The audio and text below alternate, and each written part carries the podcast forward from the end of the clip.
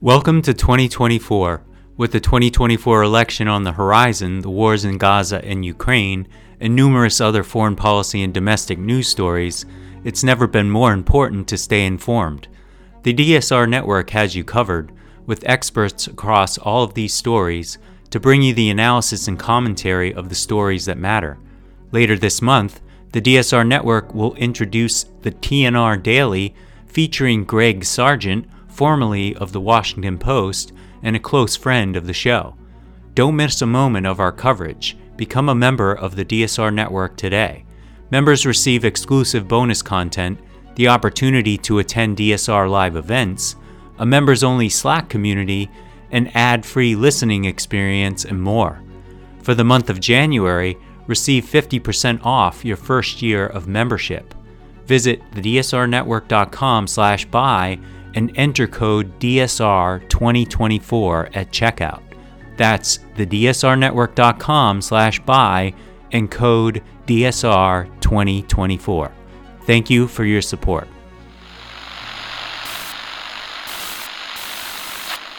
Nine, twelve, ten, twenty-eight, two, twenty-three.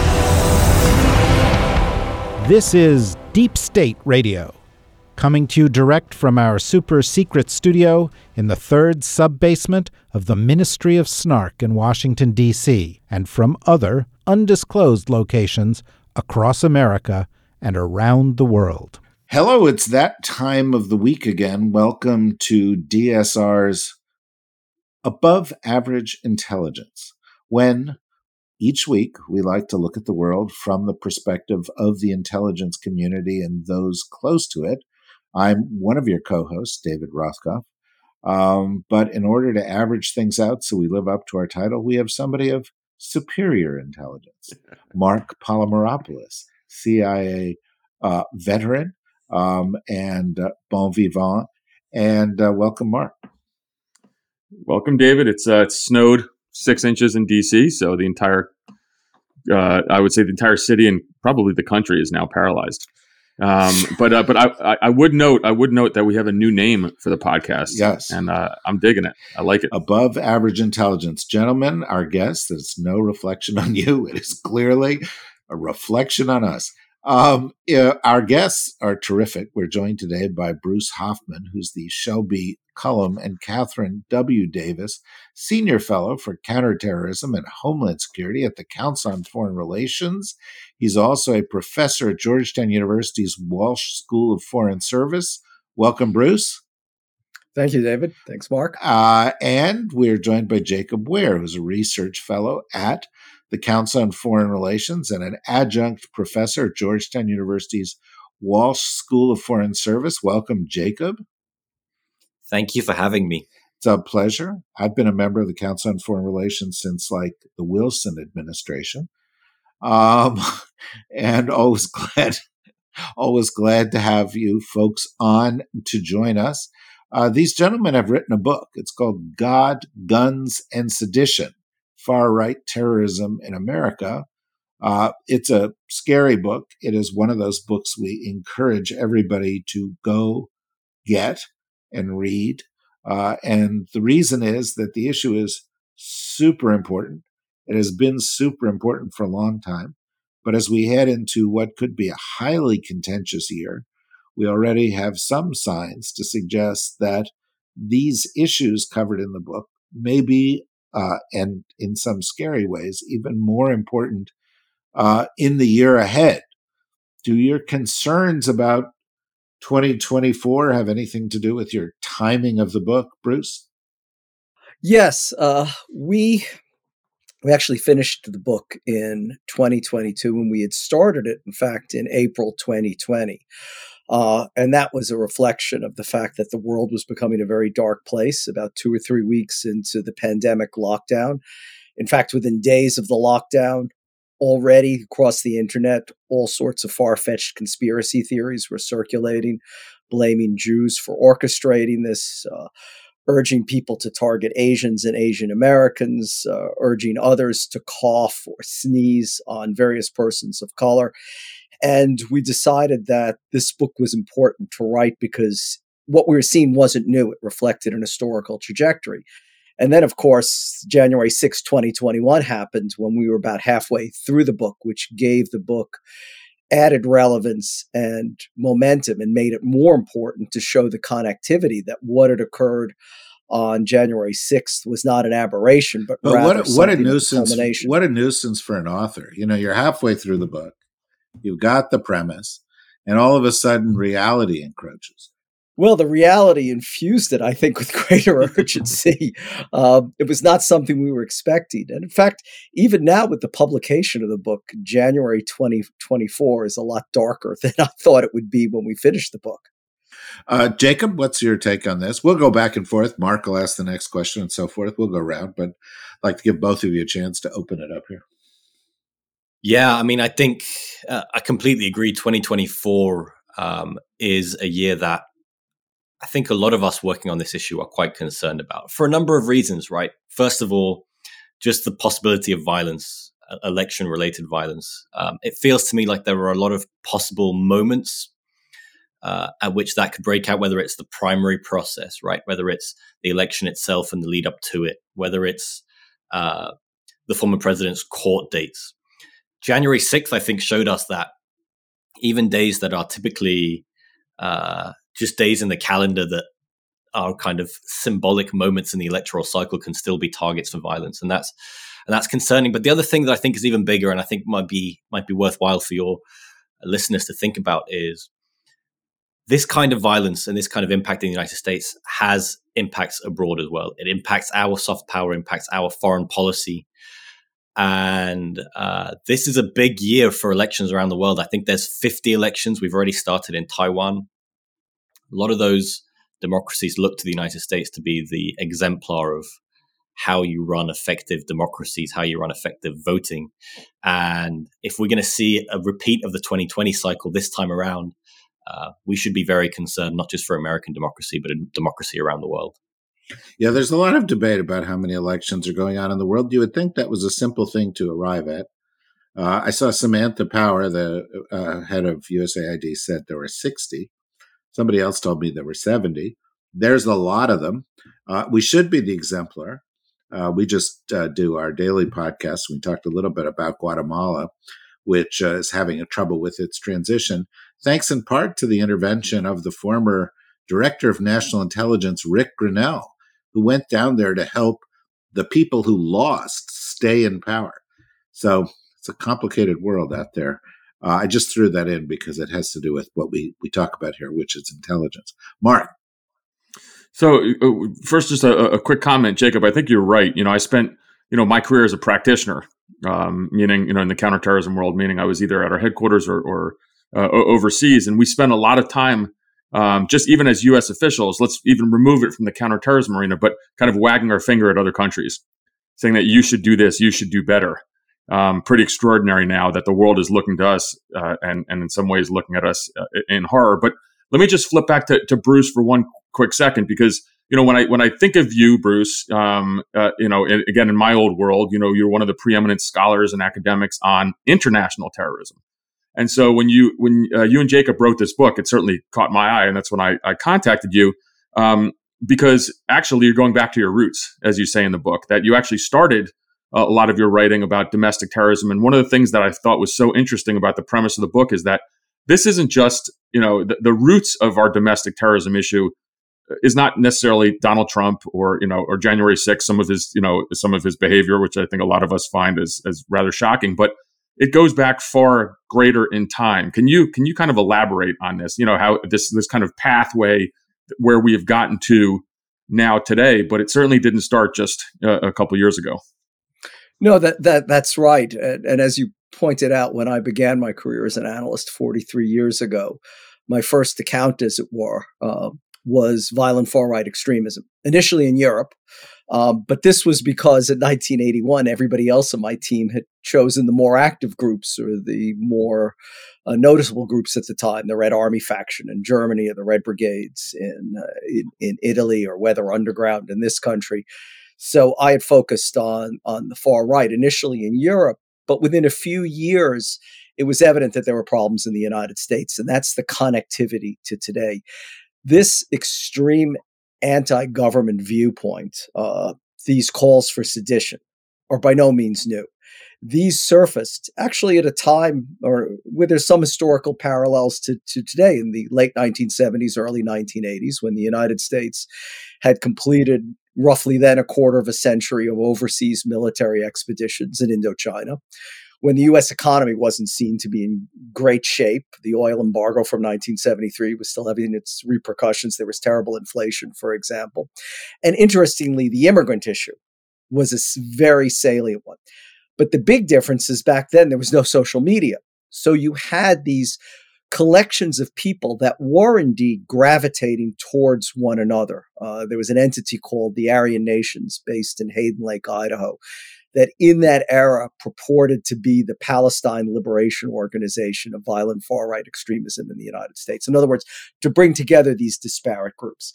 It never got very far because their reach was still very much in isolated pockets of the country. But you fast forward to the 21st century, and especially the 20 teens, and you have the advent of social media, which has just hypersonically empowered this movement. Now, you know even someone as technologically inept as I was uh, in the spring of 2021 you could very easily go on Facebook and find Boogaloo Boys groups. Boogaloo is code name for civil war or, or revolution or an uprising in the United States and very easily find that these groups were totaling 75,000 followers and that's without digging very deeply so there's no doubt that social media has empowered these groups in ways that the originators of this movement, let's say in the 1980s, could never have imagined. Jacob, how does that how does that then kind of go into the notion of accelerationist strategy? Can you can you kind of tell our our, our listeners about this? I found I found that to be fascinating. Sure. Um, accelerationism is a strategy of terrorism that seeks to commit acts of violence that will accelerate some kind of cataclysmic collapse or apocalypse. Now, you see elements of this in, in really most terrorist ideologies, right? Terrorists are revolutionary and accelerationism is, is revolutionary. Um, but a lot of the acts that we've seen in kind of the past five or 10 years that, that Bruce and I trace out in the book are driven by this concept of trying to uh, to accelerate a collapse. Um, I'll give you one example of what this looks like because it can lead to quite odd, sometimes terrorist targeting. Um, back in January 2020, I think, or 2021, there was a um, there was going to be a big Second Amendment rally in Richmond, Virginia, um, that was going to bring together people, you know, in defense of gun laws in in in uh, or the absence of gun laws in Virginia. And you had two neo Nazis who were uh, part of a terrorist group called the Base. One of them was a Canadian uh, reservist, so he was a foreign fighter, and they were planning to conduct an attack at this rally, hoping basically to. Uh, intending it to be a false flag that was going to spark a broader conflagration between police and, and rally goers here.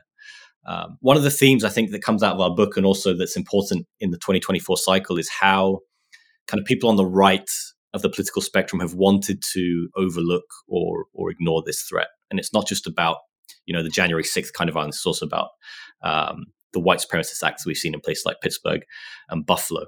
Bruce and I argue that that's a big miscalculation because the targeting that accelerationists seek to uh, advance will also end up targeting people on the right. And we saw that obviously in Richmond, but we also saw that on January 6th, um, where you had um, this movement to try to basically uh, hold accountable in, in, in in scare quotes the the conservative Republicans who are not going to align with with the effort to disrupt the election. Well, you know that brings up an interesting point, though, because while there have been groups throughout U.S. history that have, um, uh, you know, had agendas that are contrary to the agenda of the government or contrary to um, certain policies or groups of people within the United States. Um, we've never had a situation in which um, so many of these groups are so openly associated with a major political party and a major political figure in the United States. Uh, and indeed, um, we saw on January 6th was the president of the United States, somebody who is theoretically responsible for the safety and security of the United States, calling these people into action. And what we've seen during this campaign is that he still views them as his allies. And this has actually become something of a mainstream view. You know, do Elise Stefanik, a leader in the Republican House of Representatives, calling uh, people arrested for uh, the events of January 6th hostages. And uh, we have seen the president, uh, former president of the United States, talk about pardoning them. And we have seen him refuse to rule out violence, which would presumably be carried out by them going forward. Bruce, how do you reckon this this this shift where you know these groups were once well on the outside or at least tacitly on the outside. You know, maybe the KKK once rode through the South, but did the doing of, you know, you know, public officials, but surreptitiously. Now it's out in the open. Well, that's exactly right, and I would say, you know, if, if the if the, the first main difference is the power of social media that I described previously, the second one is the top cover given by mainstream elected uh, political officials. That is not exactly unprecedented, but it is new because, of course, the Klan in the 1920s had four to five million members and had elected governors, uh, members of the House, mayors, and so on. Harry S. Truman had been a member of the of the Klan. Hugo Blackman, the uh, Supreme Court justice. But this this is different, and what the one thing that's different too that people don't notice is that it's as much internecine as it is directed against the other party. Um, look on the cover of our book we have a scaffold and a hangman's noose that was erected outside the united states capitol on january 6th i mean in and of itself that should give everyone pause that in a democracy like the united states you have a scaffold that is going to uh, you know hang elected officials. But who was that scaffold elected for? It wasn't necessarily for nancy pelosi. It was specifically for a christian evangelical republican vice president Mike Pence. That's what was there for. And what we've seen in recent years is threats to members of the Republican Party whose views diverge or cleave from this particular uh, extremist interpretation that aren't going along with the January 6th denialism. David, could I just add uh, something quickly on, on that? Because I think it's a really important question. And I just have one one thought. You're absolutely right. Anti government extremism has been part of the American you know psyche for a long time, and we trace that through the publication of the Turner Diaries in 1978, the bombing of the Alfred Murrah Building uh, in 1995, the Bundy standoffs right in 2014 and 2016. But one of the really difficult things to get at in the book was at some point that shifted, and it almost started to shift away from being purely anti-government towards being almost pro-Trump, and it's hard to know where that happened. We kind of write that Charlottesville's a big moment. And when you listen to their voices of these individuals go looking back at what happened at Charlottesville, August 2017, when you have these explicit white supremacists and neo Nazis converge there, a terrorist attack happens, and President Trump issues those immortal words. There were very fine people on both sides. People now in the movement still talk about Charlottesville as being the kind of watershed where they realized, you know what, this activism that we've been doing for a long time that's always been fringe, this is now welcomed by the president of the United States. That was a shift. Um, and that's a very, very frightening thing, especially as we move into 2024. Yeah, no question about it. And, you know, you have the closeness between people who are close to the president, like Roger Stone and some of these groups. Uh, you have them visiting the White House. You know, you have a, it's, it's all out in the open since then and it's really quite striking. Marc? So, you know, one of the things that as I was reading the book, I was really struck by um, really two things. Um, one is kind of the inability for for this notion of right wing extremism, to catch on with the Republican Party in the sense of what to do about it. You know, when we've when you know, for example, when uh, Secretary of Defense Austin commissioned a study about you know extremism in the military. This was amazingly controversial uh, uh, on the Hill. So I guess the the two part question for for both of you is um, one, you know, what are some of the things that that you know uh, in terms of policy prescriptions that we can do? You know, this isn't like the old days when I was in Afghanistan or Iraq and Syria. I didn't, you know, I had special operations forces and, and drones at my disposal. I had tools. So what are the tools to counter this? But at the same time, is how do we do this when uh, even just the discussion of this, you know, engenders so much controversy within the Republican Party? So you know, um, thoughts, both you. Jay, uh, Bruce, why don't you? Why don't you let, let me add something to that because I was going to ask a question that was tangential to it, and I'll just throw it into the same question.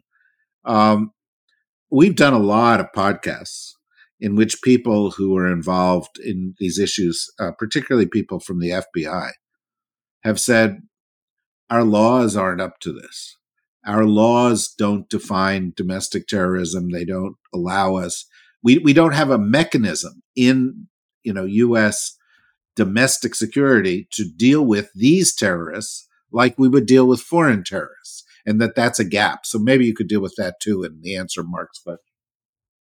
We absolutely agree that it's a gap, and in fact, uh, one of our recommendations is that we do, we need domestic terrorism legislation uh, for a variety of reasons. I mean, firstly, we should be calling these things what they are and not dancing around uh, using all sorts of euphemisms. If we had a domestic terrorism law, people convicted of seditious conspiracy, which after all is a violent overthrow of the US government, which is exactly what terrorism is about, is violently overthrowing governments, we'd be calling them terrorists and not hostages. Uh, but more to the point, I think what what drew us to this particular recommendation is the, the sentencing inequities that we see.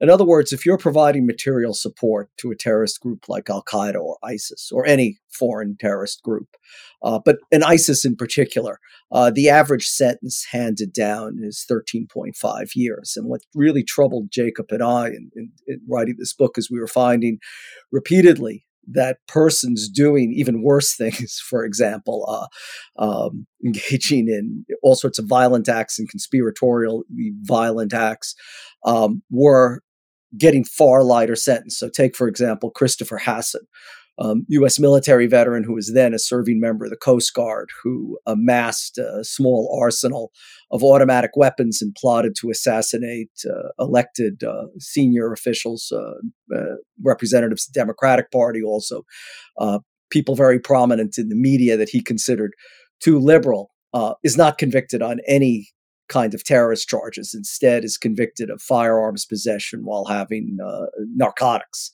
Um, and in fact, even then, a judge has to come in and expand his sentence using terrorism enhancement statutes, which exist but are, are applied rather more subjectively. So we're saying those should be uh, standardized. Uh, there was a case of someone in Northern Virginia, for example, who had criminal record from the time he was a teenager, firing a weapon at a a fleeing vehicle during a botched drug deal, and then is arrested for um, amassing 50 automatic weapons, uh, 200 magazines, selling the automatic weapons to his friends for $14.88, 14 being the number that's the white supremacist credo and eight being the eighth letter of the alphabet for, for Hitler. He was a member of a group, Adam Atomwaffen, which is a terrorist group. I mean, this is a group that's prescribed, for instance, by Canada as a, as a foreign terrorist organization. It's not like some of the groups on January 6th that we could dance around whether they're terrorist groups.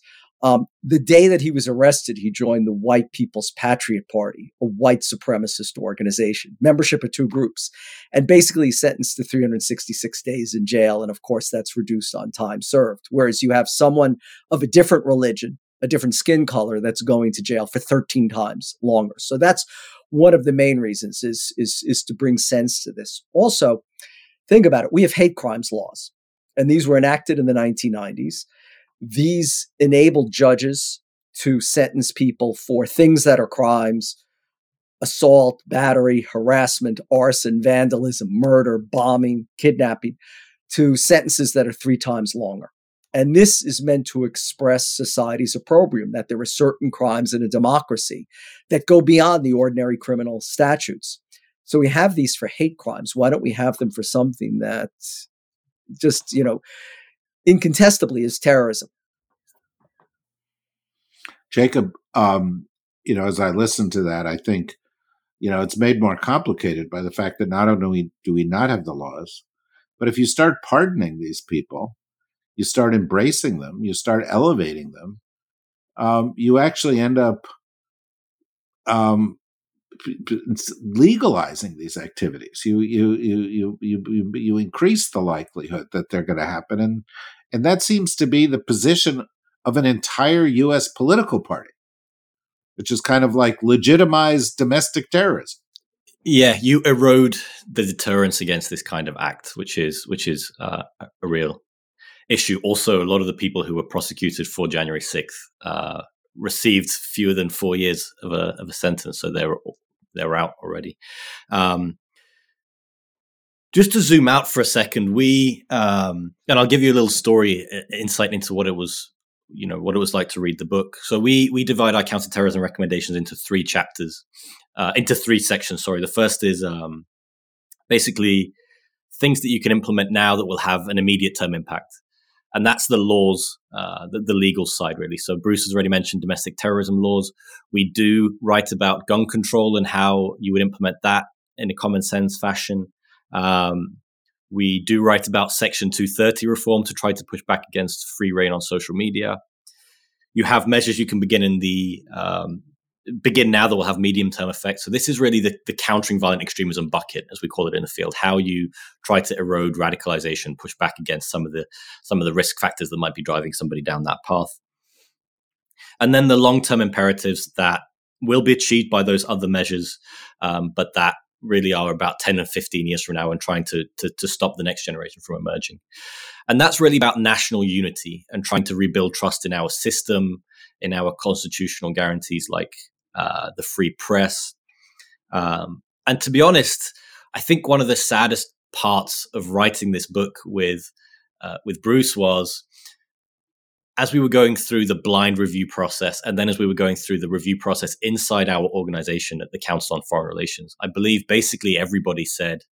Uh, we actually we actually led off our conclusion initially with this concept of rebuilding national unity, rebuilding trust in each other, uh, rebuilding this concept of country over party. And basically, every one of the reviewers said, uh, well, that's great and that would be amazing, but that's not going to happen. And I think that points to both the depth of the cynicism, uh, but also the extent of these issues. These issues are really deep in, in, in the US right now. And it's not as easy as saying, you know, let's just.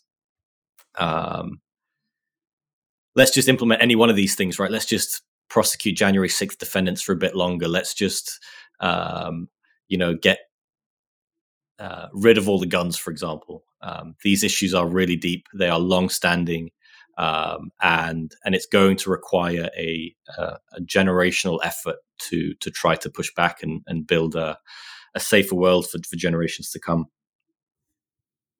Yeah, that's a. Could I could I just jump in with one bright spot? Uh, in this. we, tr- we, was, try to avoid those on this show, but go ahead. this was the conviction of nearly two dozen uh, Proud Boys and um, uh, Oath Keepers on charges of cons- uh, seditious conspiracy, which is one of the hardest criminal charges to prove in the United States. And in fact, in 1988, uh, 14 white supremacists were charged with seditious conspiracy and charged in Fort Smith, Arkansas, and they all were acquitted. And that indeed breathed new life into this movement. Now, I'm not suggesting that the convictions um, for seditious conspiracy on January 6th has taken the wind out of the sails of this movement, but it does show that laws matter and can help. And one would hope that that would send a very powerful deterrent message of some kind. But I think as your and Marc's questions, David, suggest is that it's rather overwhelmed by a, a view that sees these individuals as hostages and not terrorists. Yeah, no, no, there's no question about that. This is the point in the show where we uh, we stop and we say to everybody who is not a member um, uh, that you should become a member because then you'll be able to listen to the rest of the show, which is bonus content for members only. Just go to the DSR Network, click on member uh, dsrnetwork.com, click on membership. It's five dollars a month. Um, which is not that much, and it supports us doing all of these uh, things that we do, all this programming and more um, and it's going to go up next month. So if you if you want to do it, this is the time to get a bargain. Um, um, for now, though, um, to non members, we say bye bye. And to members, we say stand by.